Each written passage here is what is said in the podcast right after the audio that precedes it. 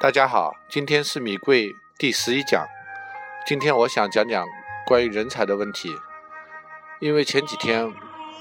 到年底了嘛，为了制定明年的公司发展战略，我专门约了几位老客户来进行访谈。其中有一个孩子妈妈呢，她的孩子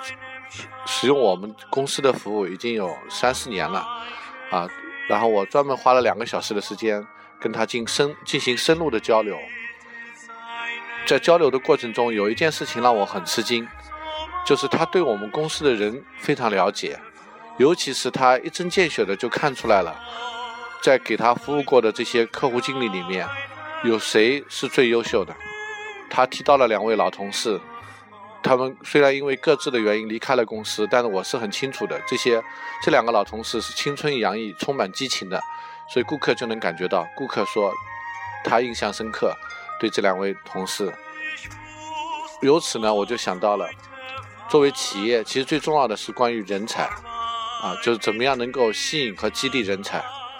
曾经有一句话说，最好的公司员工人才，那就是来自愿服务的人，就他来这里并不是为了赚钱，而是因为需要寻找生命的意义。柳传志曾经讲过。一个企业的发展三部曲嘛，第一步啊是搭班子，第二部曲才是定战略，第三步是带队伍，所以可见搭班子有多么重要。我记得有一本书，就呃是关于企业管理的吧，是一套书了。第一本叫《Good to Great》，啊，从伟大到卓越；还有一本叫《Build to Last》，打造打造这个百年老店。这个书里面有一个挺核心的思想，就是团队是第一的，先把团队整好，然后再定战略，然后再带队伍，啊，基本上跟柳传志的想法是一样的。所以我自己呢，也是花了很多的时间在找人才。那么在找人才的过程中呢，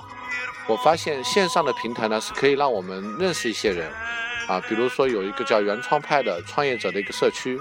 里面确实有很多人，但是呢，相对来说鱼龙混杂一些。最好呢，还是能够通过，比如像我们米贵创业者聚会这样的一种面对面的沟通，才能够真正建立起来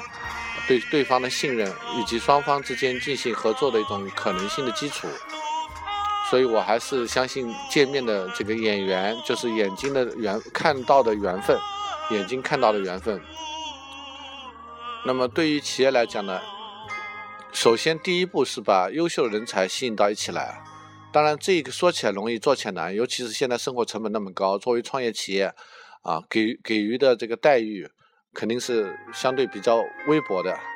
尤其是我们是民企嘛，我们不像一些大的国营单位，啊，或者是国资企业，他们是有进京户口啊等等，所以他们在吸引人才上面天然比我们有优势。所以我们。作为创业团队呢，我们要去吸引人才，重要的是要用我们的愿景啊，我们的激情去打动对方。那这里面呢，我有一个经验之谈吧，我想分享给大家，那就是年龄的阶梯的问题。就是我作为一个四十多岁的人，我如果去跟一个二十岁的人谈工作啊，谈发展方向，其实是有代沟的啊。虽然我自己自以为是八零后或者是九零后，但毕竟跟他们不在一个思想层面上。所以我的团队里面呢，还有三十多岁的中层干部。这三十多岁的中层干部呢，跟我差十岁，我们之间还是蛮有共同语言的。然后他们再去吸引那些二十多岁的大学毕业生，就好很多啊。尤其如果在团队里面有一位同事是做老师的，那他肯定会有一些在这个行业里面的就做老师的一些同学啊、朋友啊等等。那么这个对我们来讲太重要了，因为不断的会有新人毕业嘛。然后每年的实习生来我们这里，通过半年的实习，最后呢成为业务骨干，这样的例子就是太多了，而且这样的人是最好用的，所以我是建议大家呢，在组建团队的时候要注意自己的年龄的这个阶梯啊，不能够都是像我这样四十多岁的，那这样的话你在招聘人才上面或者激励保留人才上面，肯定会遇到很多的挑战的。我觉得一个创业企业最开始的前十个人是最重要的。如果能够把这十个人很优秀的拉到一起来，不管做任何事情，大家都是同甘共苦嘛。就是华为有一句话叫做“胜者拼，胜者举杯相庆，败者拼死相救”。就是这种团队的兄弟的友谊，是很多人呃，就是能够感受到这种创业的激情的所在。因为有一句话说，如果你把优秀的人放在一起，他们之间就产生化学反应了啊，你就不需要给他们激励了，他们在一起奋斗就很有快乐。那这样这种快乐就是我们说的创业的激情，我觉得是可以推动前企业向前走的一个原生动力。